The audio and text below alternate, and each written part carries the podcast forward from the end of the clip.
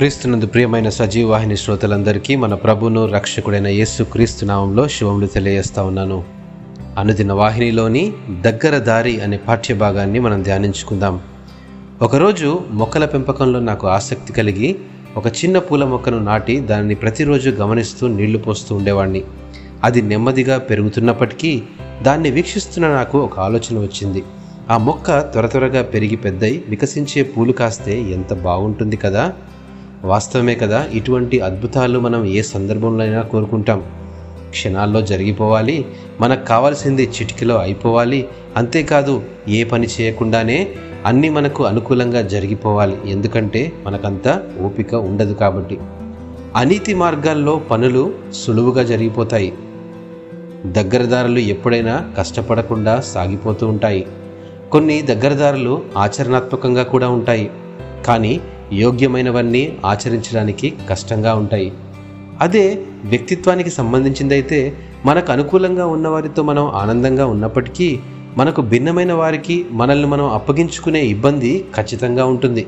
సర్దుకుపోవడం అత్యంత కష్టమైంది. కష్టం లేకుండా ఉండే ప్రేమలు అందరూ కోరుకుంటారు. ఆధ్యాత్మిక జీవితంలో విభిన్న సంగతులను ధ్యానించినప్పుడు మన వ్యక్తిగత జీవితంలో అనుకోని అసౌకర్యాలు కలిగినప్పుడు దేవుణ్ణి ఇష్టపడడం కొంచెం కష్టం.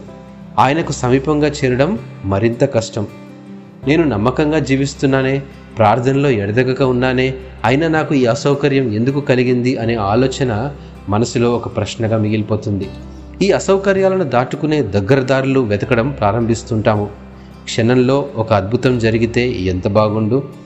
బైబిల్లోని ఎన్నో ఆశీర్వాదాలు ఉన్నాయి కదా అవన్నీ ఇప్పుడే నిజమవుతే అంతకంటే ఇంకా ఏం అవసరం లేదు అనిపిస్తుంది. మన జీవితాలను ఆయనకు అప్పగించుకునే కష్టమైన ఎంపికను తప్పించుకునే దగ్గరదారి లేదని తన శిష్యులకు తేటపరిచాడు.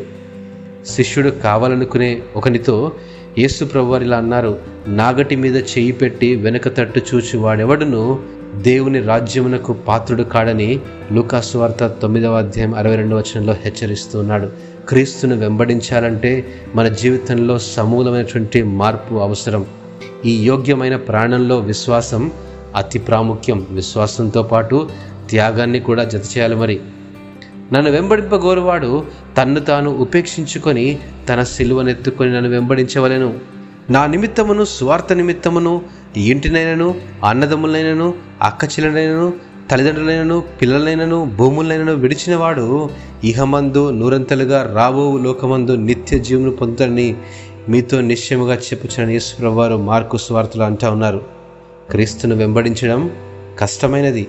కాబట్టి ప్రియమైన స్నేహితులారా యోగ్యమైన మార్గంలో నడుస్తూ ఎటువంటి అసౌకర్యాలు కలిగినప్పటికీ పరిశుద్ధాత్మ సహాయం పొందుతూ సహనముతో అడుగులు ముందుకు వేయగలిగితే మనకు ఇప్పటికీ ఎల్లప్పటికీ సంపూర్ణమైన ఆనందకరమైన జీవితం ప్రతిఫలంగా లభిస్తుంది. దేవుడు ఈ వాక్యమును ఆశీర్వదించినగాక. ఆమెన్.